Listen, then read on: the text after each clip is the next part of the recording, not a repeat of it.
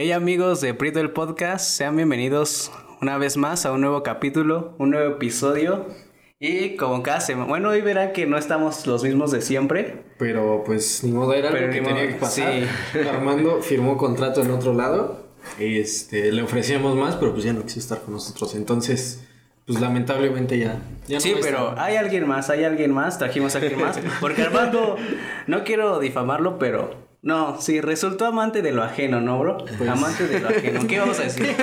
No, que- no queríamos revelarlo, pero Pues es que nos apena bastante porque pues Armando constantemente se roba pues nuestros corazones, ¿no? Entonces, pues eh, por, por- solo por este capítulo. sí, quizá, estar- quizá. Bueno, esperemos. Esperemos. Que por este capítulo nada más esté ausente, pero pues ya la Pero, siguiente pues, semana ya va a estar. Hay un nuevo invitado, lo verán aquí a mi derecha.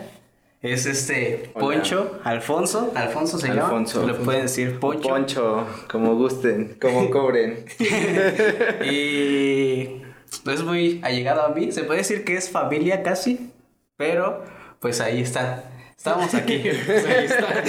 no, es, es, es un primo, buen amigo. Y lo invité porque pues él hace muchas cosas interesantes. Ya nos lo contará más adelante. Más adelante. Y me gustaría preguntarles cómo están a mi buen amigo Jaco. Ah, si- me gustaría que comenzáramos por el, por el invitado. por el invitado. Ah, gracias. Pues estamos bien, estamos sanos, que ahorita creo que es lo importante, ¿no? Lo Sí, sí, primordial. es lo primordial. Sí, ahorita es lo primordial. Pues andamos al tiro. Pues bien, también muy bien. Igualmente sanos. Lo cual creo que es muy bueno. Y emocionado como cada semana porque pues ya estamos grabando este podcast del podcast favorito de toda la gente color mole. Sí, sí, sí, claro que sí. y sobre todo porque hay un invitado, ¿no? Sobre todo. Sobre todo. Sobre todo. ¿Y tú, Carlitos, cómo? Ah, gracias por preguntar. Porque no lo sabes, pero muchas veces no me preguntan. Sí. entonces, Ah, ok. entonces siempre es bonito que le pregunten bien, bien. También, este, aquí pasándola bien. Y pues me gustaría que presentáramos, que se presentara nuestro invitado para la gente que no lo conoce, que creo que mucha de nuestra audiencia no, no lo conoce, pero lo van a conocer. Me gustaría preguntarte qué, qué es lo que haces y a qué te dedicas. Bueno, pues yo me llamo Alfonso.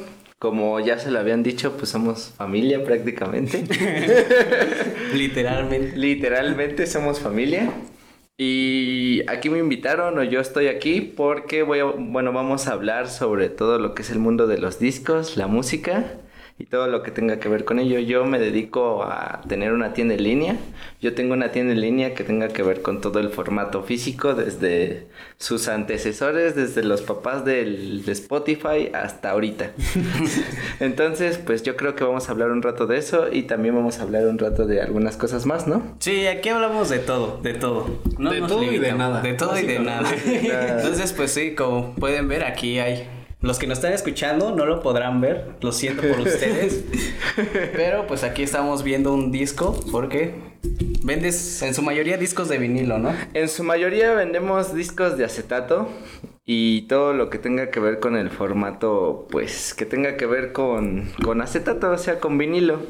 Tenemos, bueno, yo puedo conseguir o encuentro cosas desde los años 20 hasta ediciones de ahorita. Entonces, pues todo lo que tenga que ver con un formato físico y con acetatos y tornamesas, pues todo eso pues, creo que tengo que ver un poco. Y eso es muy interesante porque era el punto al que quería, quería que llegáramos, pero no pensé que fuera tan rápido. ¿Cómo, cómo es que consigues todos estos eh, Ah, todo formato físico? Mira, pues ahora sí que en este mundo, pues para todos brilla el sol y en, en este aspecto hay muchas formas de conseguir material. Puedes conseguir, yo por ejemplo que me dedico de lleno a esto, a veces consigo cosas donde menos lo esperas, por ejemplo consigo cosas en el tianguis, consigo cosas por ejemplo de proveedores, también tengo proveedores que se dedican específicamente a esto y que no solamente son de aquí de México, sino que son gente que se dedica a estar por todas las partes del mundo recopilando este tipo de cosas, este tipo de material. También, ¿Cuál- ajá. Perdón, ¿cuál es el lugar más raro donde has comprado algo? Que has dicho, dices que no los consigues en lugares muy comunes. Pues es que han sido muchísimos lugares, muchísimos. Yo estoy en búsqueda casi del diario y hay lugares o hay veces en los que he encontrado discos, a veces hasta en la basura. Me he dedicado a veces a escribir hasta en los... Siempre revisen la basura. Hasta en los vertederos yo me he encontrado discos carísimos, ediciones que de verdad uno no se imagina que encuentra.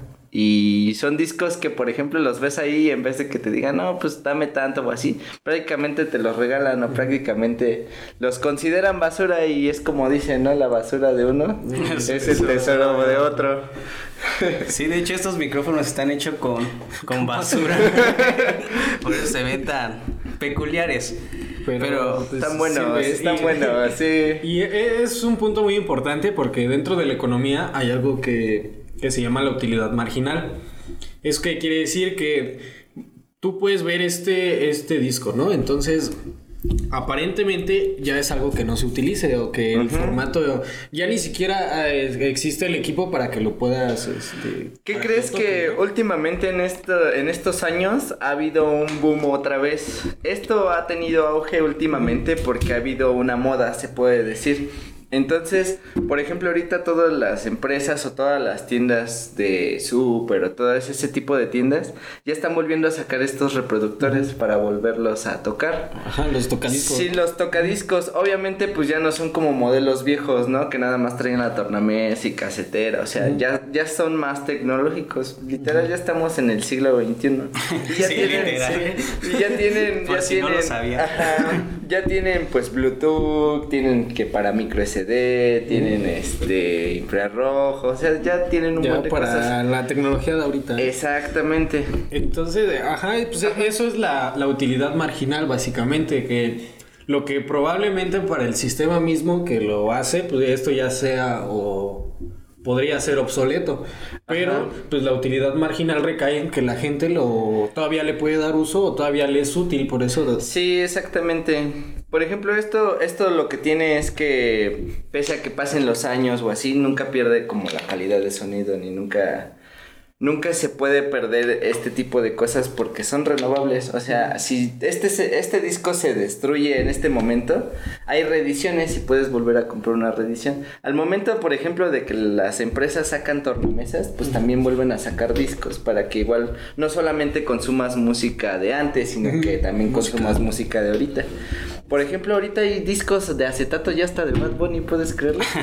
sí, ah, sí, lo creo, Hay de J Balvin, hay discos de Rosalía, de Dua Lipa, o sea, ya, ya no solamente se limita, por ejemplo, a escuchar lo de antes, que era escuchar, por ejemplo, rock o escuchar, por ejemplo, salsa, cumbia, ese tipo de cosas, sino que ahora ya se va mucho más cosas, ya puedes escuchar prácticamente todo en un formato físico. Sí, justamente es algo muy interesante lo que comentas y que igual eh, queríamos abordar en este podcast. No sé si conocen lo que es la obsolescencia programada. ¿Tú conoces? Mm, no. Mira, para el público y para mi estimadísimo Poncho, la obsolescencia programada es algo que hacen las empresas y esto es de limitar la vida de los, sus productos. Es sencillamente eso. Y es una limitación adrede. Si una pantalla, por ejemplo, ellos pueden fabricarla para que tenga 10 años de vida, la van a fabricar para que tenga 5 años de vida. Para que tú a esos 5 años tengas la necesidad de volver a comprar otra pantalla. Mira otra. Y estaba investigando porque cabe recalcar que siempre, nos informamos para este podcast, aunque no lo parezca.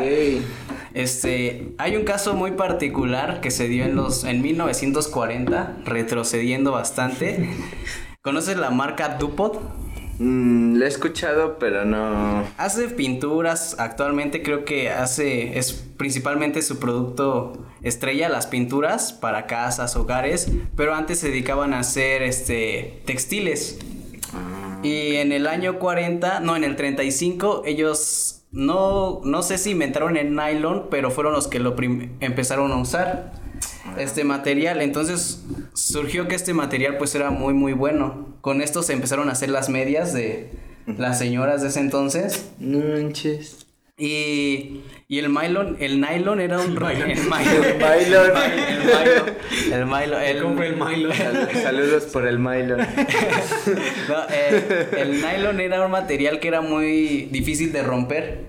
Entonces se encontró que del 35 al 40 su venta de medias se redujo considerablemente. No estaban vendiendo y esto debido a que no se les rompían las medias. Sí, sí, sí.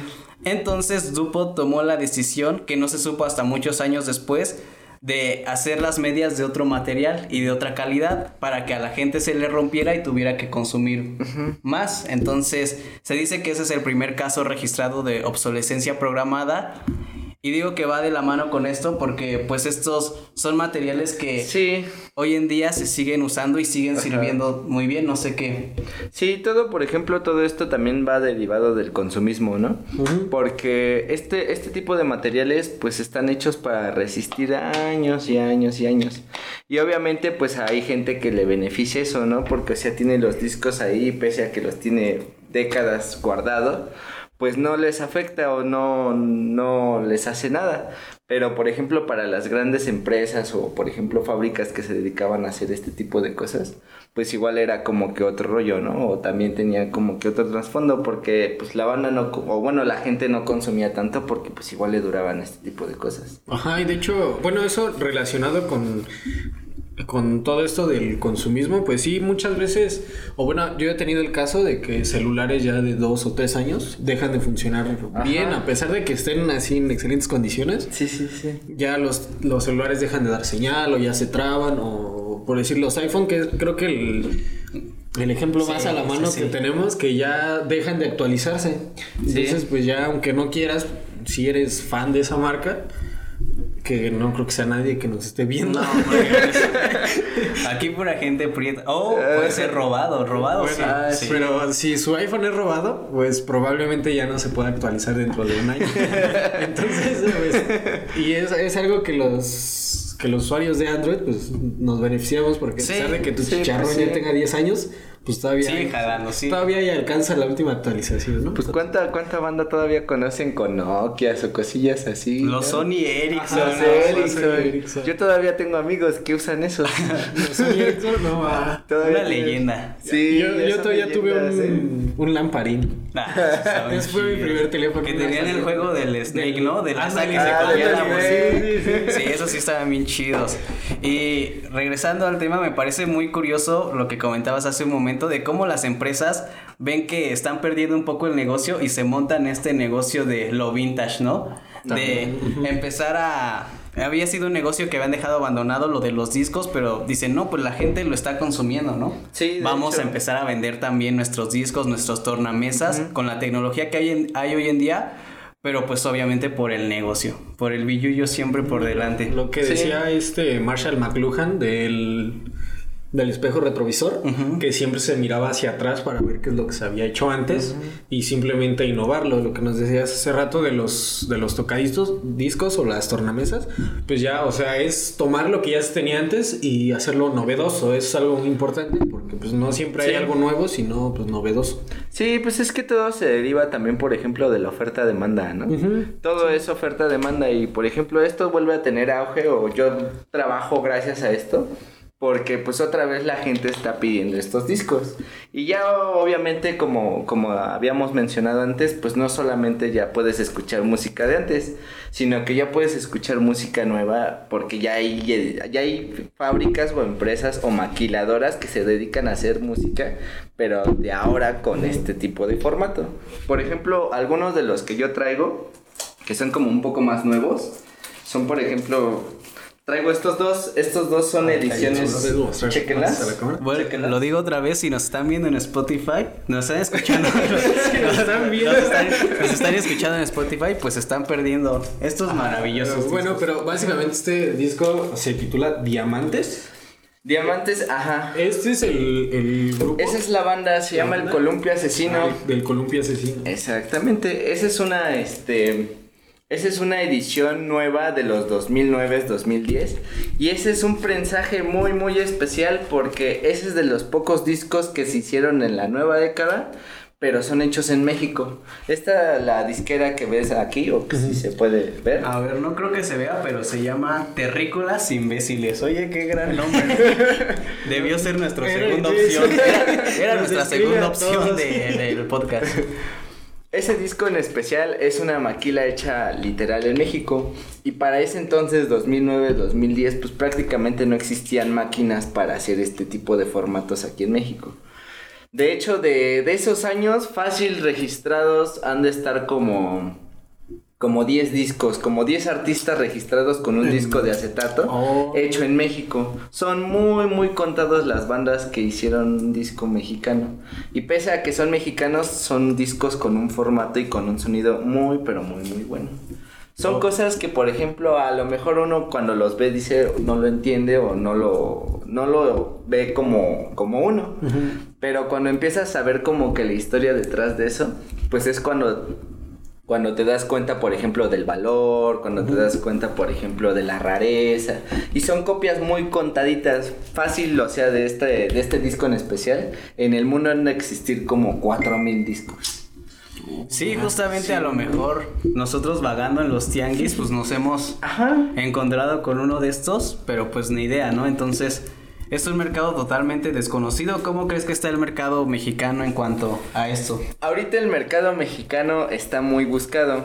De hecho, con todo esto de la pandemia y con todo esto de los trabajos formales cerrados, pues la gente opta por salir mucho igual al tianguis o ir, por ejemplo, a este tipo de lugares de pulga y buscar este tipo de formatos. Quieras o no, por ejemplo, que la gente busque este formato y que le, le vaya dando giro, también lo vaya vendiendo, pues igual también nos beneficia a nosotros los vendedores de este, este tipo de cosas, porque, o sea, si nosotros no los encontramos, a lo mejor alguien más lo encuentra y a lo mejor ese pues lo mantiene en giro y nosotros también y hay otra gente que igual. O sea, pues todo es como lo mencionábamos, oferta y demanda. Mientras esto esté y mientras, por ejemplo, lo podamos encontrar, pues obviamente también vamos a poderle darle giro o también vamos a poderle dar el placer de tener este tipo de cosas a alguien más. Ahorita que dijiste algo muy característico, yo tenía entendido que cuando se le denominaba la pulga era porque, o sea, tal cual eran lugares este, pues, sucios, ¿no? O- Sí. Pero ahora a mí me impresiona bastante cómo lo dijiste antes, que ya se puso de moda. Entonces las cosas que eran de la pulga, como los discos o las cosas viejas, que ahora ya se le pone un nombre en inglés y dices, no, estoy contribuyendo al movimiento, el que habíamos visto que era de ropa, que se llama slow fashion, Sí, que es básicamente usar ropa usada. La ropa de paca, Ajá. la mítica ropa de paca. Que Ajá. ya lo habíamos dicho en episodios pasados, antes la ropa de paca era como la sucia, ¿no? Sí, Que era decían, como "No, lo mal visto, así como de no, es que es de lo más barato, ¿no? Y no, no lo puedes comprar si, si quieres como tener como... Un estatus, ¿no? Que era, sí, ropa de ¿no? gente Ajá. muerta, ¿no? De Estados Unidos, de tíos de Estados ajá, Unidos. que, Que no nos consta, quizás sí sea gente de ropa que ya Cuenta, falleció. ajá, cuenta la leyenda que según esa ropa se la quitan, por ejemplo, a los accidentados o a los enfermos o así. Y toda esa, pues, es merma que tienen allá y Ajá, que se y la traen para acá. para acá. A lo mejor y sí, ¿no? Pero pues. Pero, ajá, hay otra teoría también, por ejemplo, de la ropa, de ese tipo de ropa, que dicen que esas son donaciones para ciertas fundaciones. y, Y la que, venden. y que en vez de que esas donaciones lleguen a donde tienen que llegar, pues se viene para acá. O sea, es parte también como de... La maña. Sí, ajá. Pues en todos lados se hace Como- business, ¿no? justa- Justamente como en el capítulo de Malcolm, no sé si lo han visto, Ah, entran a la ándale. iglesia Ah, sí, a robar a la iglesia. Tal cual, a tal comercializar cual, las cual. cosas de la iglesia. Que cuando dice, es Dios. no, no, es mi carro. Cuando doy dice, ¿qué es esa cruz en la pared? Tal cual así son los discos, o sea, tal cual. Por ejemplo, hay muchas ediciones que vienen de allá y son, por ejemplo, pues buenas. Por ejemplo, aquí hay otro disco que también, no sé si lo topen. Ese disco se llama, es de una banda llamada Kairobi. Esa banda es del año pasado apenas. Y las ediciones conforme van avanzando pues también están mucho mejor hechas y también son como que otro rollo. Aquí por ejemplo, ¿te das cuenta? Ah, no, Ah, pues sí. no, sí. Se ve, se ve la calidad. ¿Quieren agarrarlo? Ah, yo lo agarro, bro. No se cobra. Es que ya uno ya tiene miedo, ¿no? Sí. Uno ya ha pagado tantas Sí, cosas ya. que se le cae que ya lo piensa dos veces. Pero un disco de estos es actual, ¿no? Este disco es, te digo que la banda es del año pasado. Ah, pues sí, es Y ya obviamente pues las ediciones es lo que volvemos, eh, o sea, sea, esto es oferta-demanda. Los discos cada vez tienen mejor inversión o cada vez están como más lúcidos porque la gente los paga y los busca y los paga, obviamente. Y por ejemplo, aquí encontramos otro que va como de esa maquila. Esta también es una maquila, pero de este año. Esta es una reedición del Closer de Joy Division. Y obviamente, pues las ediciones también cambian conforme el año que van saliendo. Ah, no, está muy bien. Está chido. Este para empezar, este para empezar es una maquila muy rara porque normalmente los discos de acetato, los grandes, giran a 33 revoluciones y este en especial no, este gira a 45. O sea, gira más rápido y se tiene que escuchar más rápido para que se pueda escuchar. Oh. Son ediciones que ahorita han salido y la gente los paga porque obviamente pues la gente es lo que está buscando. Por eso las empresas o las fábricas están invirtiendo en cosas así o están invirtiendo en meterle más caché al material en acetato porque la gente sí los busca. Y son ediciones que a veces no encuentras tan fácil. Una primera edición de Joy Division es carísima y rarísima. Lo puedes encontrar. Lo más barato que yo los he visto, una, una primera edición de Joy Division ha sido como en 1500, 2000 pesos. Y esto, pues aparte de que está más bonito, Sí, está pues bonito, es, está es bonito. un poco más barato.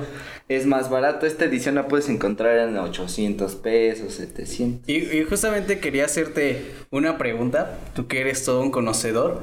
Y este es como una típica frase de señor que las cosas de antes duraban, más. duraban más, ¿no? Las cosas, no, es que antes se hacían las cosas más Sí, duraderas. sí, pues sí. Entonces, igual en este rubro, ¿qué tanto dura más un disco de los de antaño a unas nuevas ediciones como estas? Ese es, ese es como el, el, el pequeño meollo el, el pero de estos discos. Que estos discos, pese a que tienen una edición más bonita o a que son más lúcidos o de que son más llamativos, duran menos. Duran menos en qué sentido? En que, por ejemplo, a los discos de antes, por lo mismo de que eran otra maquila, pues les rayabas y los surcos, los surcos son lo que tienen aquí. Los surcos son donde pasa la aguja Oh, ya, sí, sí. todo ese como como trasluz que tiene ahí, ese es un surco. Cuando, por ejemplo, en, eh, en algún momento llegas a rayar uno de estos, sí te llega a hacer saltos. ¿Por qué? Porque el surcado o todo el, el sistema con el que corre la aguja está más afuera. O sea, no está tan bien plasmado como las ediciones viejas. Y las ediciones viejas, a- pese a que eran muy delgadas o pese a que eran, pues, discos ya ochenteros, discos ya muy viejos, estaban mejor hechos porque el surcado estaba más profundo. Y si sientes los discos viejos, a veces pesaban todavía el doble que estas ¿Qué cosas. estos discos? A ver. Ujú. Esta es, una, esta es una reedición en 180 gramos. También, por ejemplo, los discos van en gramaje.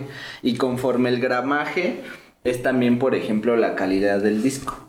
Hay discos que pesan hasta 220 gramos y 220 gramos en un disco pues está Es pesadísimo. sí. Cuando discos viejitos de 80, 70 llegaban a pesar hasta 130, 150 gramos. O sea, prácticamente eran un papel. Sí, justamente creo que este fenómeno de que las cosas de antes duraran menos, creo que es Duran durar más, durar más, creo que es muy cierto. Por ejemplo, a nosotros que nos gusta del mundo de los tenis, las versiones Las ediciones anteriores. de los Jordan, por ejemplo, que últimamente se han puesto también como esta moda y pues las marcas De los retro, se montan los Sí. Jordan retro, pues eh, sienten los materiales de estos modelos ya antaños y se sienten muy diferentes a los modelos actuales. Y es como dices, ¿no? Responden a la necesidad de las grandes empresas de sacar dinero de este negocio Ajá, retro. Pues sí. Sí.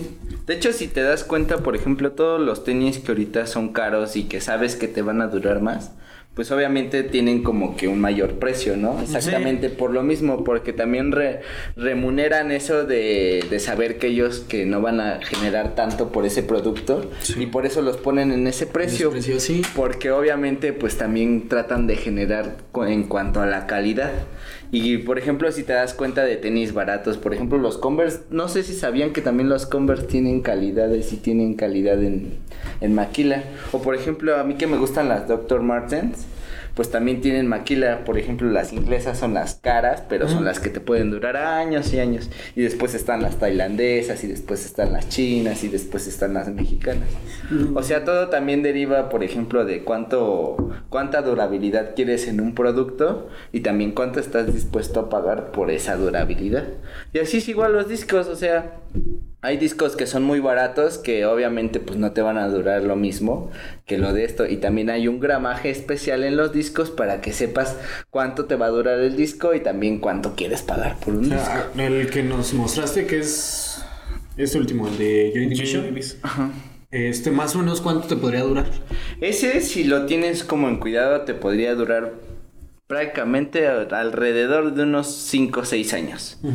Sin saltos, sin tener este problemas de reproducción. nada.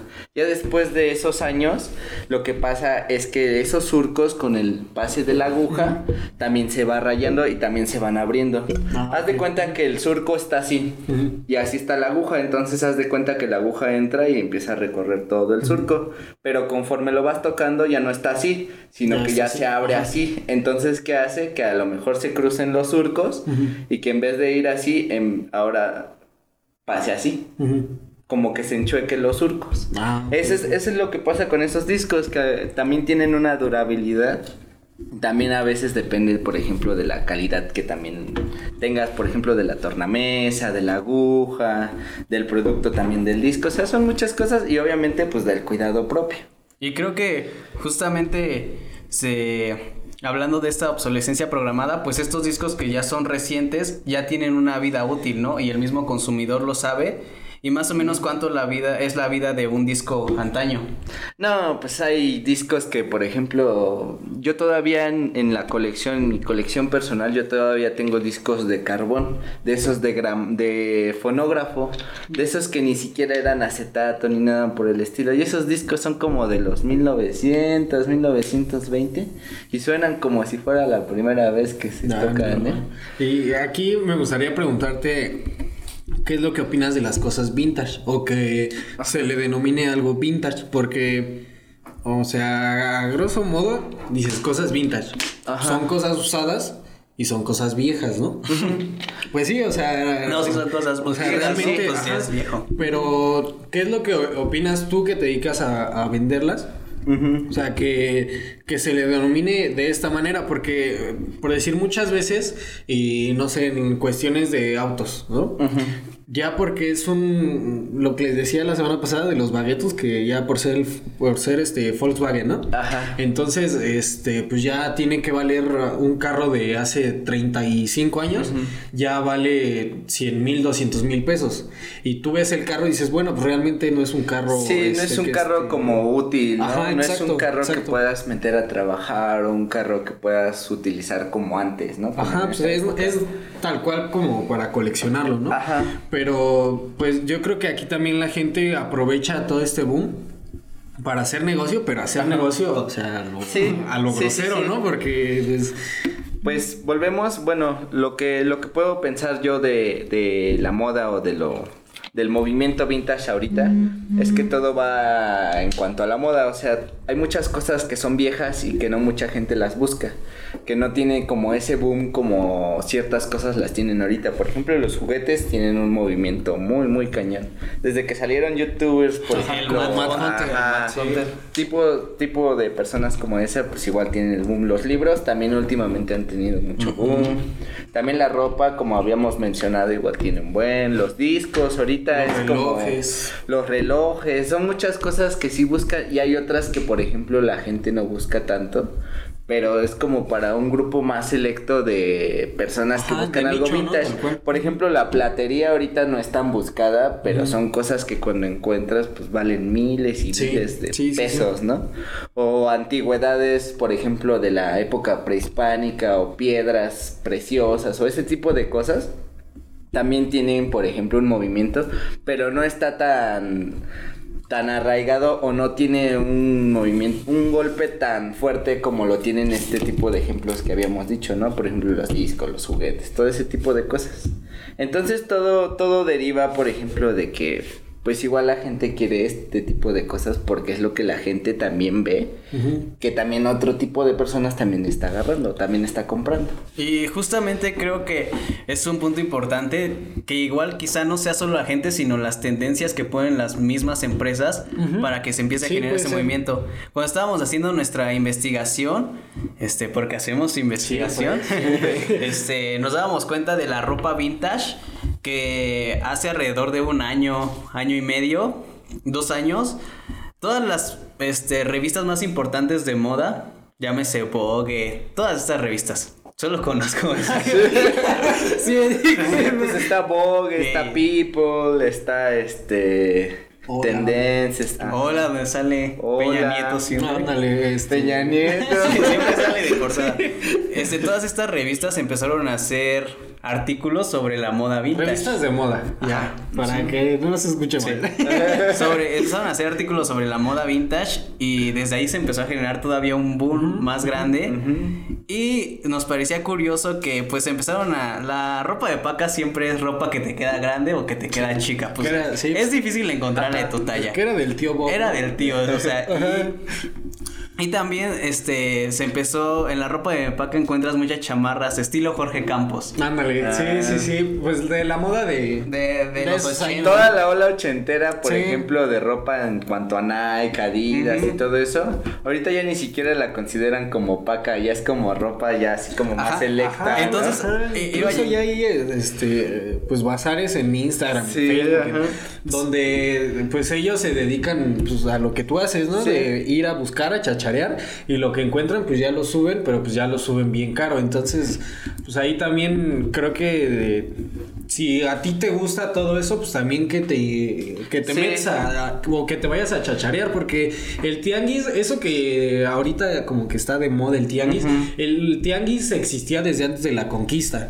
Entonces, Sí. pues realmente es algo inherente a nuestra cultura y es algo también que nos hace de la gente morena Ajá, o sea Exacto, porque pues yo he visto que mucha gente se sorprende cuando famosos o así dicen que, que iban al tianguis o que van al tianguis, ¿no? Pues sí es como, pues güey, es, eh, o sea, donde quiera hay tianguis, Sí, ¿no? o sea, Entonces- es- creo que dentro de la cultura mexicana es como lo más normal que puedes hacer, Ajá, ¿no? sí, Como sí, exacto. tianguis.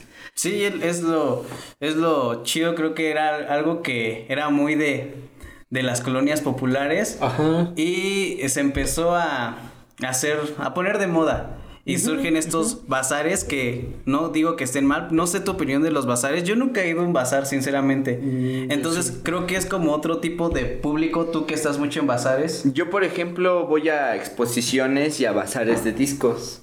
Lo que pasa ahí es que obviamente pues no puedes llevar material que ves, por ejemplo, tirado, todo roto o así. Me imagino que no puedes llegar y poner tu lonita, ¿no? Sí, Como pues, exactamente. No puedes colgar tu lona y poner ahí tus anuncios de colores en cartulina. No, no, pues nada que ver.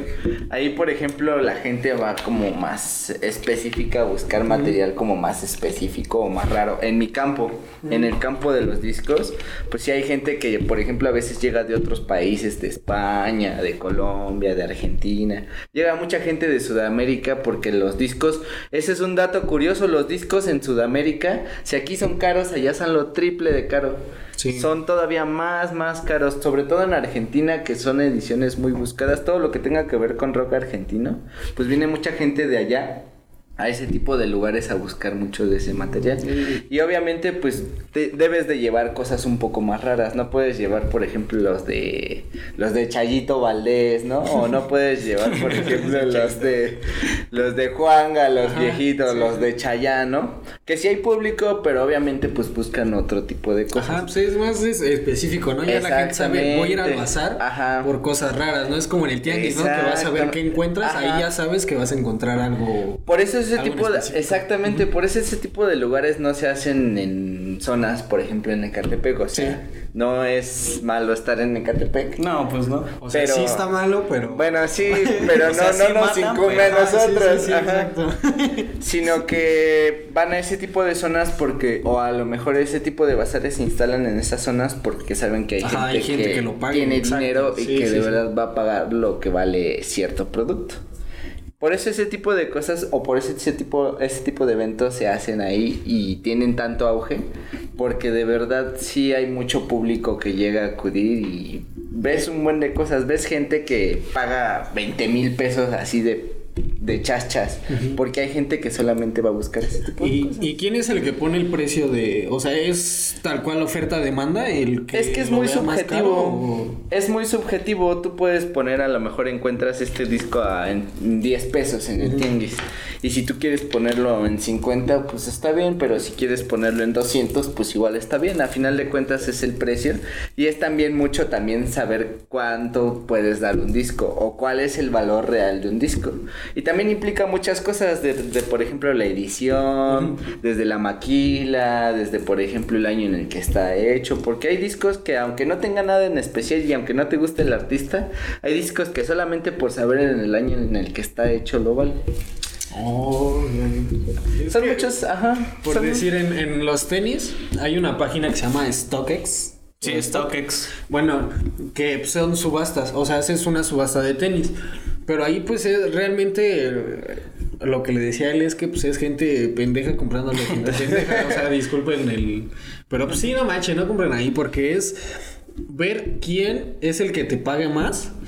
Y al, al tú vender este par de tenis más caro, entonces todos automáticamente suben. Ajá. Entonces es lo que yo digo, bueno, si son tenis que ponen, no sé, a 30 mil pesos, pues no lo pagues, entonces a fin Sí. de cuentas terminará bajando, pues ya la gente lo podrá comprar, pero pues no sé, ahora yo veo los discos y digo, bueno, es que aquí eh, realmente sí son cosas que, que ya no se hacen, y los tenis son cosas que pues... O sea, se siguen haciendo y dentro de tres años viene la reedición y entonces la gente que pagó 30 mil pesos ahora ya los puede comprar en 10 o en 5 y dices, no manches, pues entonces, o sea, pues... Sí, No es que también, o sea, eso también, enojado, eso también sí. deriva mucho de la, de la demanda y de todo ese tipo sí, de rollos. O sea, hay, de hecho hubo un momento y hay un ejemplo que es muy contado en, en cuanto a los discos. Hay un disco en especial de una banda que se llamaba Museo Rosenbach. Ese disco solamente sacó, salió en los 70s y sacó fácil como mil copias mundiales. O sea, era nada más como para gente que estaba ahí en el medio, que estaba con esa banda. Y por dada la situación o por suerte, pues esa banda se hizo famosa y ese disco llegó a valer hasta 60 mil, 70 mil pesos. Y ya después toda la banda que quería, que quería ese disco, pues no le quedaba de otra más que comprar ese disco en ese precio. Y en el 2015, 2016 llega una reedición. Y llega una reedición que no fue como de mil, sino que fue como de 10 millones de copias. Entonces todo el mundo podía tener ese Sí. disco. ¿Qué pasa? Que al momento de sacar esa reedición, pues los, las primeras ediciones, o sea, mantienen el precio, pero se caen así, mira. Sí. Si llegaban a valer 60 mil, 70 mil pesos, ahorita ya llegan a valer 10 mil. Sí, pues Porque pues ya hay modo de poderlo comprar de, de otra manera. Ya puedes comprar otra reedición. Y eso es lo que pasa también, por ejemplo, con los tenis, o lo que Ujú. pasa, por ejemplo, con los libros, o lo que pasa con todo lo vintage ahorita. Ujú. Que todo ese tipo de cosas tarde o temprano va a tener una reedición o va a tener otra vez un... van a volver a sacar ese material. Y la gente que puede comprar esto ahorita, por ejemplo una reedición de ahorita, pues va a pagar lo que la fábrica o lo que la maquila quiera, pero ya después va a llegar a algo más barato. Y todo es, todo es parte de, de esto, de la, de la demanda que también tiene la gente en cuanto al material. Sí, ya. Ah, bueno, sí, Bueno, a mí sí, me sí. gusta tocar un, me gustaría tocar un punto que tú abordaste que me parece muy, no sé, muy interesante y muy peculiar como en el principio te preguntamos cómo conseguías los discos y nos hablaste de que hasta en el bote de basura, ¿no? Y estos discos quizá que consigues en un bote de basura puede llegar a costar mil pesos, ¿no? Entonces siempre como de parte del cliente te sientes como estafado o yo cuando Sí. pasa eso Sí. que, que digo, ay, ¿por qué no me lo encontré yo, no? En la basura. Creo que a veces no se valora tanto quizá el trabajo que hay detrás o yo quizá no lo valoro tanto porque digo, pues es que sé que ese bro va a comprar al tianguis, ¿no? ¿Qué tiene de diferencia? Porque yo también voy al tianguis. Entonces no sé si te han tocado clientes así o personas de ese estilo. Es que es parte de la chamba, es parte de mi trabajo estar como en constante búsqueda. Porque, por ejemplo, o bueno, lo que ha pasado conmigo es que antes, ahorita ya no tengo tanto el tiempo, pero antes me iba hasta los vertederos, literal los vertederos, vertederos, a buscar a ver si había ese tipo de cosas. Y a veces la gente pues no, no sabe de dónde sale y obviamente pues lo ve y dice, ah, a lo mejor pues sí lo sacó de tal, ¿no? Lo tenía ahí su abuelito o así, dices, a lo mejor sí los vale. Pero hay otra hay otro tipo de personas que los ve y también dice, ay, es que los sacas de tal lugar o los sacas de, de, de los vertederos o te los regalan o así. Y o sea, todo es también depende de qué tanto la gente te quiere pagar o qué tanto también tienes como como esa, ¿cómo se dice? Como esa empatía para poderle vender a la gente. Porque hay gente que me ha visto a mí que también compro en los mismos lugares, pero a veces también no te pagan tanto lo que tenga que ver con el material, sino que tanto tiene que ver con esto, con el conocimiento que tú tienes. Y tan, ah, es que son un buen de cosas desde el conocimiento que tú tienes para comprar un disco, desde la condición, la edición, o sea, prácticamente en este trabajo no te pagan tanto lo que tengas aquí, sino lo que tengas acá. Y todo lo que puedas aprender en cuanto a esto de la música, pues es muy bueno. Esto es un mundote y la neta, yo que he estado un rato investigando, pues jamás acabas, porque mientras ya aprendiste algo de atrás, pues hay algo nuevo, ¿no? Hay música nueva que va actualizándose y también pues obviamente pues también va sacando material conforme la gente también quiere ese material. Entonces, o sea, literal nunca acabas y obviamente pues la gente también lo sabe y sabe que pues igual si él, él o ella lo quiere, pues igual también lo va, lo va a adquirir al precio en el que tú también lo quieres. Por eso decía que los precios son muy subjetivos, porque ahora sí que también todo esto también deriva de ti. ¿Qué tanto vale tu esfuerzo? ¿Qué tanto vale tu trabajo por buscar? Sí, sí, el valor que le pones, ¿no? Y el valor que le valor pones. agregado. Y bueno, dos preguntas. Una, este, ¿cuánto tiempo llevas en Pues yo em, yo empecé desde los desde los 15. Ahorita ya tengo 23. Ya son ocho años, que llevo.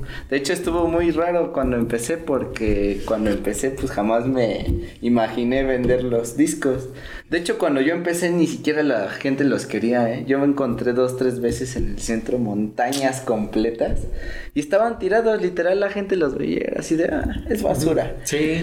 Y ahorita la gente ya no es así. Ve, ves una pila tirada ahí de discos y vas a ver que en 5 o 10 minutos va a haber como 5 o 10 güeyes ahí escogiendo material de la basura. Sí, sí, creo. Y la segunda, este, ¿cuál es el disco más caro que has vendido? El disco más caro que, que he vendido ha sido la primera, ahorita pues no, no lo tengo, pero ha sido la primera. Ya lo, ya lo, ya lo vendí.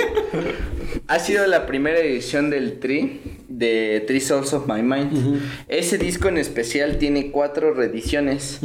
Ese disco, para empezar, es raro porque es de los pocos en el que esos cuates cantan en inglés, no cantan en español.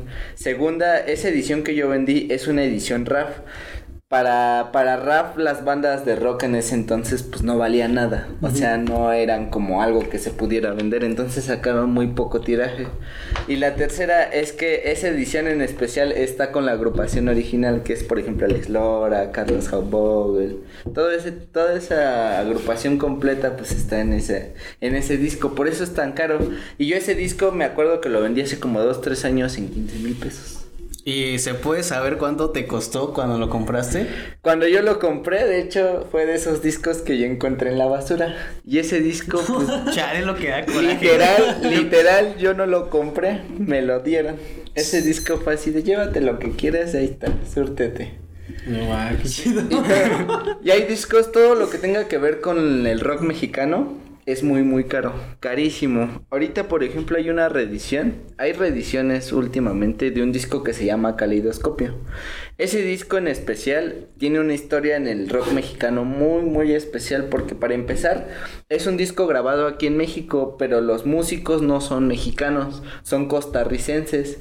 Ese arte, el que el que hizo el disco o el que hizo ese arte se dedicaba a hacer este brujería. Entonces ves, por ejemplo, el disco y tiene como un una trama muy muy de santero, muy, cubana, eh, muy costarricense.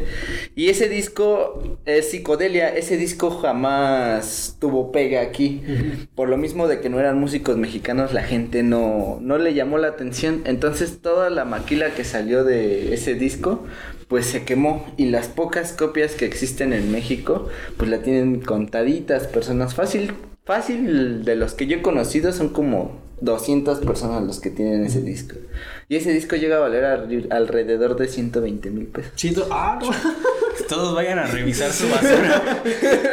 Vayan a los basureros. No, pero igual me imagino que como en todo mundo, pues hay cosas que valen y otras que aunque sean viejas no valen. Exactamente, hay discos, por ejemplo, que pese a que son este máximos o son cimas del rock mexicano, ponen- pongámosle el ejemplo del rock mexicano, pues no llegan a valer tanto. Por ejemplo, los Jackie son de las bandas que estuvieron en el Avándaro en el 71 y esa banda yo hasta el momento sigo sin entender por qué esos discos de esa banda no, llegan a valer tanto.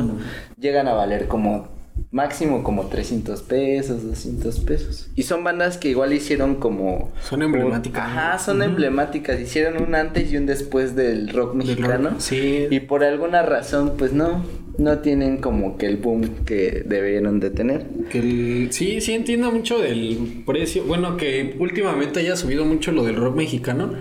No solo por el por el documental de Netflix, bueno, la miniserie de Netflix de Rompan Todo, sino porque sí realmente el rock mexicano pasó por muchas por Sí. muchos este obstáculos porque desde la prohibición, Sí. los hoyos funky, o sea, todo todo eso creo Todo que- ese tipo de cosas. alimenta mucho que la gente que sí lo vivió en esos años, como que pues volvemos a lo mismo de las cosas vintage, que pues creo que es lucrar con la nostalgia. Yo, que, que es este pues lucrar con los recuerdos que tenía la gente y pues no sé quizá tener el disco de esos años para ellos digan no más Sí. es, es mi adolescencia no o, o fueron los mejores años de mi vida pues Ajá. es, pues es como recordar no lo que Sí, pues todo eso. De hecho, tener un disco, tener una colección de discos es literal una memorabilia. Sí Porque sí, es sí, tener, sí. por ejemplo, el registro de todo lo que se pudo hacer en esos años. De hecho, yo traigo, ahorita tocando ese tema del de rompan todo y todo eso, tengo unos discos que nunca incluyeron como la escena mexicana. A ver, a ver. Pero también son, Descubriendo el son hilo muy, negro. muy importantes En dentro. exclusiva. Exclusiva en Prieto el podcast. aquí. Son discos que, por ejemplo, a lo mejor no tocaron tanto en ese, en ese tipo de documentales, pero tienen un papel en la escena mexicana grandísimo. Tanto que hasta el momento son discos que pues la gente llega a tener o a lo mejor llega a buscar y son cosas que prácticamente para ellos son... son A ver, si quieres vamos pasando. Sí, son este Santos Grieles. Esta, esta banda se llama Size. Es de las primeras que se hizo de rock mexicano y de post-punk mexicano aquí. Son de los pocos que recobraron todo ese sonido inglés que hicieron, por ejemplo, de de Bauhaus, que hicieron de Sisters of Mercy, todo lo de Television, Velvet Underground, todo ese tipo de bandas fue como la influencia de ellos. Y ellos a la vez son la influencia de Caifanes. Oh, sí, tiene, Ajá. tiene coherencia por los... Sí, Y está muy chido exactamente. el arte, ¿no? Sí. El arte de esos cuates, de hecho, si quieres sacarlo y para que veas quién eres, quiénes eran. Y estos cuates lo que tiene de gracioso es que no nada más hicieron este proyecto, sino que hicieron de la escena mexicana prácticamente su mundo. Está, por ejemplo, él es Silly Bleeding. No creo que se vea, No. pero a ver, voy a buscar una foto de Sí. City Bleeding y ahí se las pongo. Illy Bleeding está, es el vocalista de ese proyecto, es como de los, es como de los primeros punks que salieron de la escena mexicana. También está, por ejemplo, Carlos Robledo, que después vamos a ver más trabajos de Carlos Robledo, de Walter Smith y de otro vato que no me acuerdo, Fernando Roldán. Y por ejemplo, ¿estos los vendes o es de tu colección personal? Todo eso es de mi colección personal. Ya todo saben, es- gente, no se vende. esto no está a la venta, ¿eh? ¿Pero cuánto cuesta un disco como este para ir más o menos? Ese disco uh, gira alrededor de los dos mil pesos, por nada más por ser una edición especial. Por ser blanco, ¿no? Por ser blanco, lo... Es, es por la por la única razón. lo blanco vale más. Lo Sí, es que por decir en esto de rompan todo, sí entiendo mucho que se van a lo mainstream, ¿no? Sí, O sea, de- lo que sea más fácil de conseguir, porque imagínate, bueno, no sé Sí. qué tan difícil o si sigan vivos los esos Solamente, artistas, solamente hay dos músicos vivos ahí, pues la memorabilia de esos cuates pues es muy muy personal. Eso es Aquí material. tenemos entonces, otro, Chacmol. Chuck Moll es de las primeras bandas de progresivo mexicano. De hecho, mucha de la gente que está dentro de la escena los clasifica como el Pink Floyd mexicano. Oh, no, qué Y cuando los escuchas, o sea, luego luego escuchas como si fuera Pink Floyd, pero en español. Esa, esa banda influyó mucho en todo lo que tuvo que ver con progresivo en Latinoamérica. Porque son de esas bandas que se atrevieron a hacer cosas diferentes y aunque no pegaron en ese entonces, son cosas que pues marcaron el rock mexicano. Y, Y son... Ajá. Por ejemplo, este, ¿cuánto está? Ese disco llega a valer alrededor de 1500. Pero ese disco en especial es más caro porque ese disco está firmado por tres de los cuatro integrantes. que- Oh, ¿Y este lo, con- este es- lo compraste para tu colección personal o fue casualidad que lo- igual Ese- en una ese búsqueda? sí, hay discos de ahí que sí he comprado obligatoriamente al precio porque son discos que solo llegas a ver a veces una vez y ya jamás Sí, los para que los a vuelvas a encontrar. encontrar, me imagino que es difícil, ¿no? Sí, son discos muy muy raros, muy muy raros. A ver, déjame ver.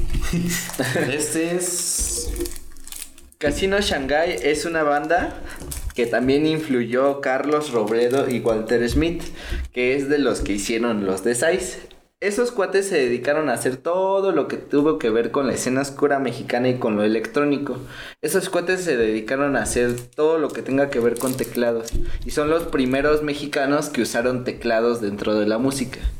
Todo lo que tenga que ver con sintetizadores, Ujú, sí, sí. teclados y todo eso, y que tenga que ver con México, ellos lo hicieron. Ah, qué cool. Aparte de eso, también hay una, una cantante, bueno, ahí está una cantante llamada Ulalume. Y Ulalume también es de las primeras vocalistas mexicanas que cantaron rock y que fueron mujeres.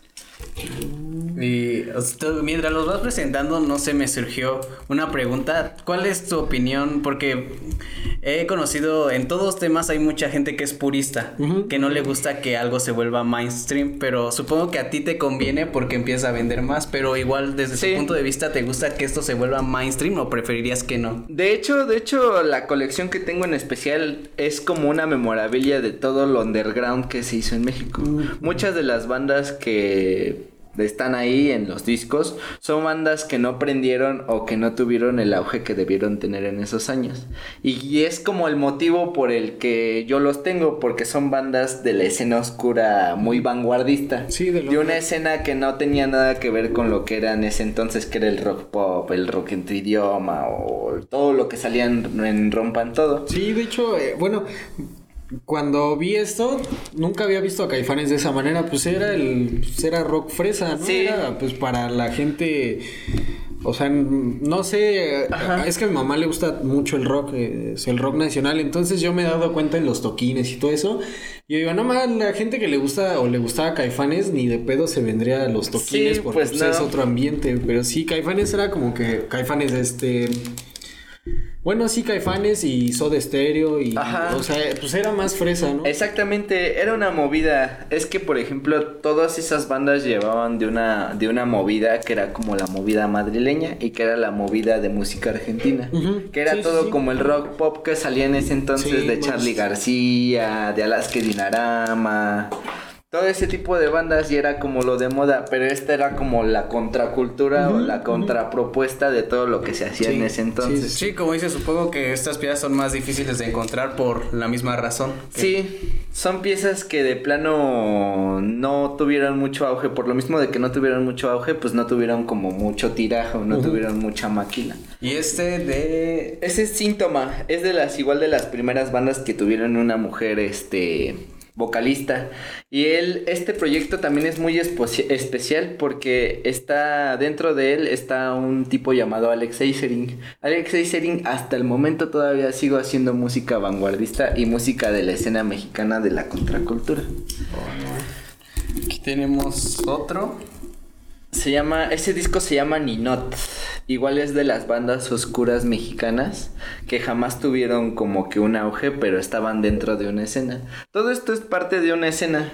Todo, toda la música que yo tengo dentro de, de los acetatos es parte de un movimiento que era como un movimiento oscuro, un movimiento que era más depresivo. Si te das cuenta, por ejemplo, la música de en ese entonces hablaba que de fiestas, que de rock, por ejemplo, lo de Soda Stereo, lo, de Soda Stereo lo escuchas y era como más pop, más nuevo, más mecano, todo ese tipo de bandas. Y esto no, esto entra más como en lo existencial, en lo en lo depresivo, más profundidad, ¿no? No se quedaba en pues, más como temas generales, ¿no? De fiesta y amor. Sí, exactamente. Estos cuates tenían un mensaje más filosófico, mm. más nihilista y eso es como lo llama, lo que llama la atención. Y oye, y justamente, por ejemplo, yo he platicado contigo y me dices que no te cae bien el Mad Hunter. Porque em. como que desestabiliza el mercado, se puede decir. Sí, créeme que, por ejemplo, antes de que llegaran ese tipo de youtubers, los precios eran precios reales, eran precios que por ejemplo encontrabas pues y que, que te dabas cuenta que pues sí estaban de acuerdo a lo que valían. Y este tipo de personas llegan como a desfalcar eso y mientras tú dabas un precio, lo subía al cuádruple. Entonces, ¿qué hacía eso? Que al momento de, de tú ser como coleccionista, pues ya no podías adquirir tan fácil esas piezas porque ya no te lo dejaban al precio que normalmente los, los que se conocían te lo dejaban, sino que ahora se van con los precios que ese tipo de personas te imponen. Ah, y por ejemplo, es lo que comentaba él, que hay páginas o hay gente que se dedica a inflar los precios y eso es lo que a veces afecta o beneficia al mercado, que a veces ese tipo de personas mete precios que ni siquiera son reales, ni siquiera son al alcance de las personas. Y hay gente que a veces sí lo paga. Y hay gente que a veces, pues igual, todavía de ese precio todavía le sube un poco más. Eso es a veces por lo que se infecta o por lo que hace que cierto mercado como que suba o tenga otros rangos de precios. Y, creo que es algo que pasa y pasa en todos, en todas las cosas de este estilo. Y, y, no sé, creo que esas serían como las desventajas de que algo se muy, que algo se haga muy popular, porque pues por ejemplo, mucha gente que quizá ahorita nos está viendo, nos está escuchando, no conocía este mercado, pues ya va a decir, no, pues ya voy a checar lo que tiro, ¿no? Entonces, o ya me voy a ir a buscar en el tianguis. Entonces, creo que para ti, pues, puede ser como una competencia, ¿no? Quizá antes competías por un disco con tres personas y ahora ya van a ser 13 personas las que... Em, es que podemos tomarlo, por ejemplo, de dos posturas, que es la buena y la mala. La buena es que, por ejemplo, al haber más mercado, pues también hay más demanda. Y obviamente la gente puede comprar un poco más. Pero también hay gente que a veces, como el Mad Hunter, como lo habíamos tomado. Te odio, Mad Hunter. que sube los precios a un rango que pues no, nada que ver. Y a veces ese tipo de precios no solamente llegan a gente que a veces está en las redes sociales, sino que a veces hasta los mismos tianguistas o las mismas personas de ahí suben esos precios sin darse cuenta que pues no son precios muy lógicos, que digamos, ¿no? Entonces, este tipo de cosas, o bueno, ese tipo de, de precios pues igual beneficia y no beneficia. Porque primero pues tenemos más giro de este material, ¿no? A veces las cosas que estaban tiradas a lo que a veces la gente tiraba ese material pues ya no, ahora ya le dan un segundo uso. Pero también por lo mismo de que pues igual tienen auge, pues igual tratan como de subir el mercado y a veces ese tipo de personas que buscaba precios como más módicos o armar una colección, una colección no tan cara, pues ya no se puede aferrar a eso, sino que ya se ve obligada también a pagar precios un poco más, más inflados. Fuera de la realidad. Fuera de la realidad. Y bueno, para, seguir hablando de este, de este disco que... Ese, ese es de los primeros discos que sacó Caifanes. Y bueno, en realidad es el primero con el nombre que se llamaba Caifanes, porque antes de ese nombre se llamaban las insólitas imágenes de Aurora.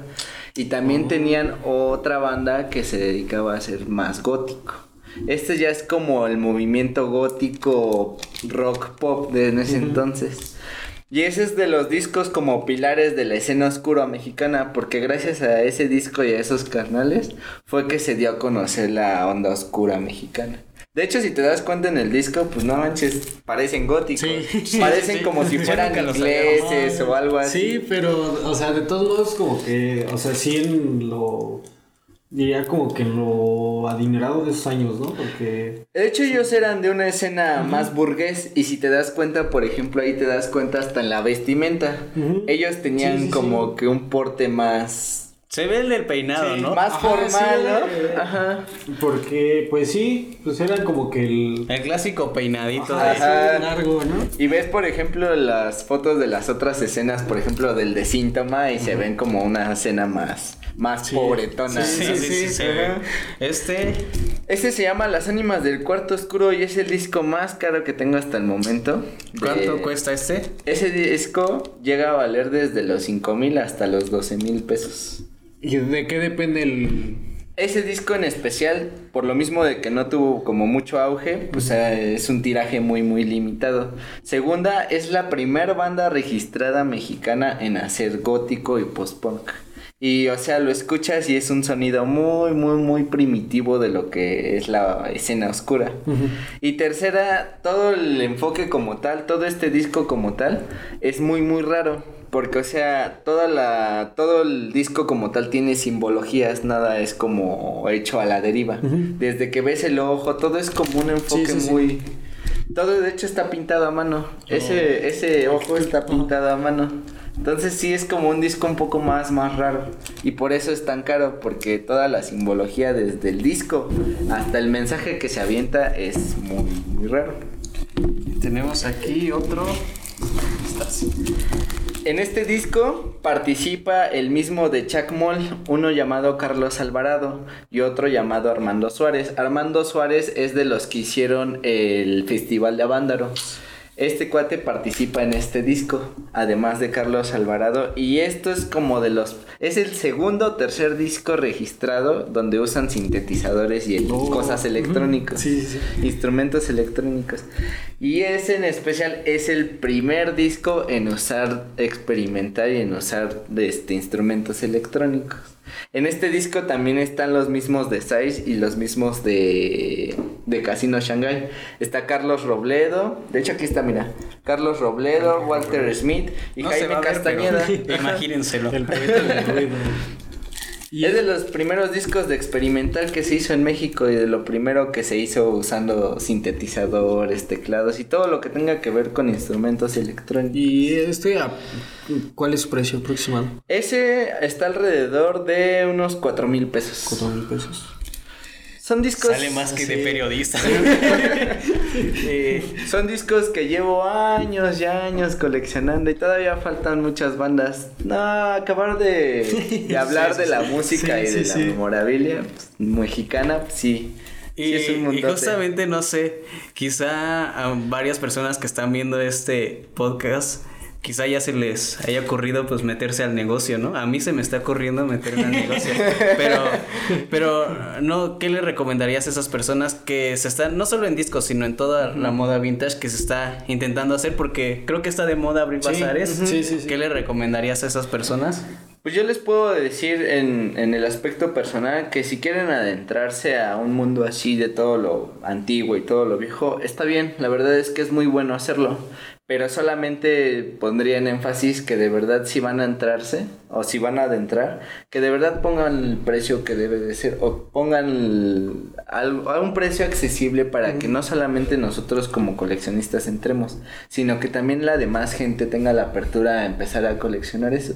Porque al haber más gente dentro de estos mundos, pues también hay como un poco más de giro, ¿no? Y también hay un poco más de, pues de ambiente. Sí, tal vez no vendes tan caro, pero ya vendes más rápido. ¿no? Exactamente, ya hay más público, ya podemos abrir nuestro campo a otras personas. Sí, ya no solo son los bazares donde va la gente que tiene. Ajá, exactamente, sí, o sea, puedes ya- ir a los tianguis o lugares así. Sí, ahora sí que ese es el único consejo que podría Y darles. como dices, que igual buscar en estos tianguis, ¿no? Donde menos piensen Sí. que van a encontrar. Donde menos piensen que van a encontrar es cuando sale, diría ese cuate, la chida, chida, ¿no? ajá. Sale la chida.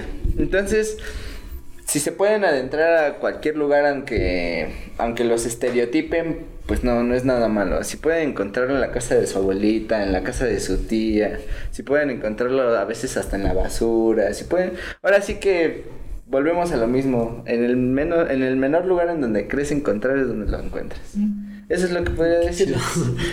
y pues bueno, ya para cerrar, ¿alguna recomendación que quieras hacer? Eh, si nos quieres dar el nombre. No, pero de, sí le iba a preguntar tu hasta su página, página. o dónde pueden comprar Ah, los ok. contigo. Miren, yo tengo una tienda en línea. Ahorita les adjunta la, la foto. Regularmente no la pongo, pero hoy sí la voy a poner. Ah, Mi tienda se llama This and Sunflowers. Pueden encontrarla en Facebook. También es una tienda en línea. Y obviamente pues tenemos material barato y también igual si quieren hasta tirar un cambio o así, ese es el- lo, que le- lo que comentábamos, ¿no? Entre más movimiento haya, Mejor. pues mejor. Entre más corriente, mejor el ambiente. Y no sé, este, ahí te iba a preguntar algo, pero ya se me olvidó. ¿A mí? No, a él, Ah. pero a ver, déjame acuerdo. Este, para, bueno, ese es como un plus para poderse guiar también, por ejemplo, a buscar material o algo así. Hay también plataformas en stream, en teléfono y también hay aplicaciones en las que puedes acudir para verificar los precios y verificar también el material. Hay una página en especial que se llama Discogs. Es una aplicación y ahí está todo, es un catálogo literal de todo lo que puedes encontrar en cuanto a música, no solamente mexicano, todo lo que tenga que ver con acetato, sino en todos los formatos, desde los 20 hasta lo actual. Y todo el material que puedas encontrar ahí en cuanto a físico, pues ahí está. Y también hay precios y también ahí depende también los rangos en los que se pueden vender. No se dejen llevar con los precios porque son precios a veces de otros países, pero también hay estadísticas de en cuánto se venden más o menos y esos precios son como un poco más reales. Oh, ya. Ah, ya, ya me acordé, es que en este, ya me acordé. En este podcast tenemos una se- sección de recomendaciones personales y hoy me gustaría preguntarles, debido a la temática, sus tres discos favoritos muy rápido, que los piensen. Yo les voy a decir los míos porque ya tenía preparada la pregunta. Ah, mira. Entonces, en el número 3 es un disco que salió recientemente de Jesus is King de Mm, Kanye de West. Kanye West. De hecho se lo iba a comprar a él, pero pues, no había dinero. Entonces, Se ofreció, se ofreció el carlanga.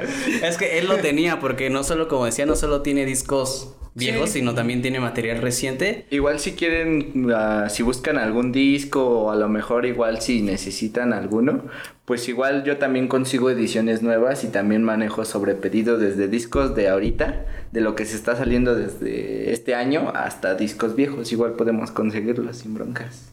El segundo, ten- tengo dos que me acompañaron en la secundaria. Es el de Wiz Khalifa, el de Black Hollywood. Y el de Mac Miller, de Best Day Ever. Esos dos discos están. Bueno, me gustan mucho a mí. Eh, todos son del género rap, que es el género que más me gusta. Y el primero es de Kendrick, de Kendrick Lamar. ¿El que- No, no me, me gusta, pero no tanto. Me gusta más To Pin a To Butterfly. Es un discazo. Entonces, no sé, me gustaría preguntarte, Poncho, ¿cuáles son tus tres discos favoritos? Muy bueno. Pues para empezar, a mí me gusta mucho ese de Chuck Moll, el de Nadie en Especial, porque es un, es un borrón y cuenta nueva todo lo que se hizo en México. El segundo es el Demon Days de Gorillaz. Me gusta muchísimo ese disco.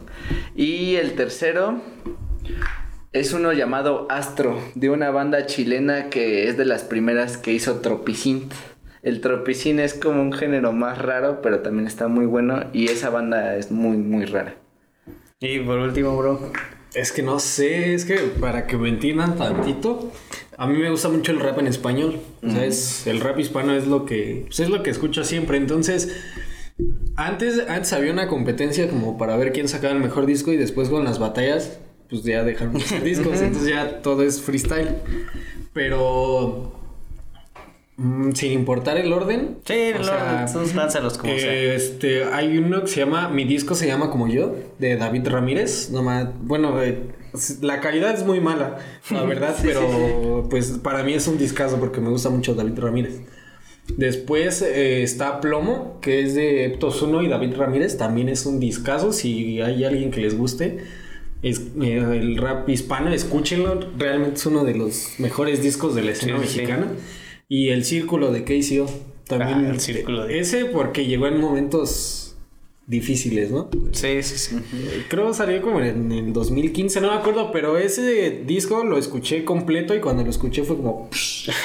Así, muy, muy bueno. Y pues ya saben, ya para ir cerrando, ya saben gente, ya les pasó sus datos de contacto. Igual van a encontrar los links en los comentarios de Facebook y e igual en los... com- En, ¿Cómo se llama? En los comentarios de Instagram. Y también en YouTube van a encontrar todos los links para que vayan a su tienda. Porque no solo vino, no vi- trajo regalo, trajo regalo, se Regalo, sí. Trajimos regalitos. no van a ser los de 4 mil pesos, obviamente. Pero aquí, aquí está. Y está de este lado también. Este, ¿qué nos puedes decir rápido una reseña de este disco para? Este disco es un compilado de puro heavy metal. Es heavy metal ochentero desde Maiden, Motorhead, este, Wine, Fargo, Plasmatics, todo lo, la escena ochentera gabacha de, de heavy metal está en ese disco. Y este otro, que este de que, ¿qué nos puedes decir de este? No, pues ese es un discazo, es el William the Poor Boys de... Es un clásico de Creedence, ah, Clear- Creedence Clearwater Revival. Y también es una primera es una segunda edición mexicana. Entonces los dos están muy buenos por si tienen tornamesa y por si se quieren ganar uno. Sí, ahí, que ahí, de- está. ahí vamos a lanzar la dinámica y ya, espérenla y Sí, depende de su apoyo. A lo mejor, a ver. ¿y cua- por cuánto das, por ejemplo, un disco de este tipo en tu tienda? Eh, por ejemplo, yo ese del compilado de heavy metal lo estoy dando en 300 pesos. Y ese de, de Creedence lo estoy dejando en 200 pesos. Y están de lujo. Ahí está, Entonces, gente. para, de para, lujo. para que estén al pendiente de la dinámica y pues a ver quién... ¿Quién ya- se lo gana? Ajá, el que se lo gane pues ya tendrá por elegir dos. Depende de qué tanto apoye la dinámica, quizás se vayan los dos, quizá, quizá. O a lo mejor ya estoy diciendo algo indebido, ¿no? No, no, y, no. no, y pues ya esto fue todo por el podcast de hoy. En los comentarios van a encontrar igual la descripción de todas las páginas que siempre recomendamos. De- ya se alargó un Ajá. poco este, ya, ya sí. se alargó, ya se Ya, alargó. entonces sigan La Piña Goleada, El Emo Show, este, Los Secretos del Brujo, Apuntes de Rabona Sí, sí, y sí, sí. lo que siempre les Sí. Sunflowers, Sunflower, ¿verdad? These and Sunflowers. And Sunflower. Entonces, pues, síganos también y nos vemos. Este episodio dura mucho, pero está muy chido. Está Ojalá muy se lo avienten completo. Pues, nos, vemos hasta el siguiente capítulo. Bye.